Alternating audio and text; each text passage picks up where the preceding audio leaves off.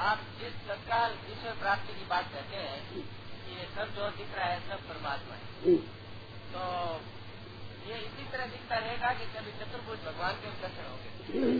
ज़रूर इच्छा हो तो जाएगी। आपकी इच्छा होगी तो चतुर्भुज हो जाएँगे। बिल्कुल हो जाएँगे। और ये मान लो तो सीधी बात है। एक को हम बहुत श्याम कहा मैं एक ही अनेक रूप से हो जाऊँ तो भगवान कहना है वेदों का वेदों का वचन है। मैं एक ही बहुत रूप से हूँ। तो बहुत रूप से हूँ, परमात्मा ही है। आपके सहित सब सब परमात्मा आम एव न तो अन्य बुद्धि से मैं विश्वास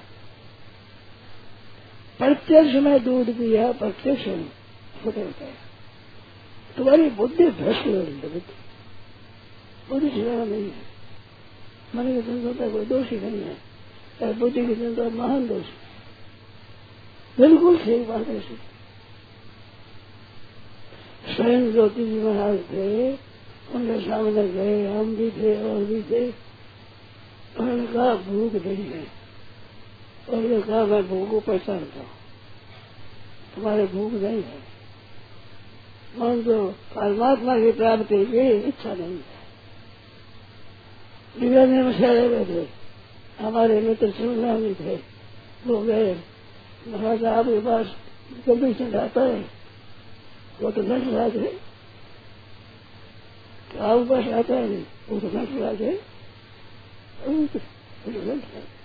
लड़ना चले वहाँ हमारे पास होता है और दुकान है कभी खड़ा लेता है मैंने कल्याण नहीं पता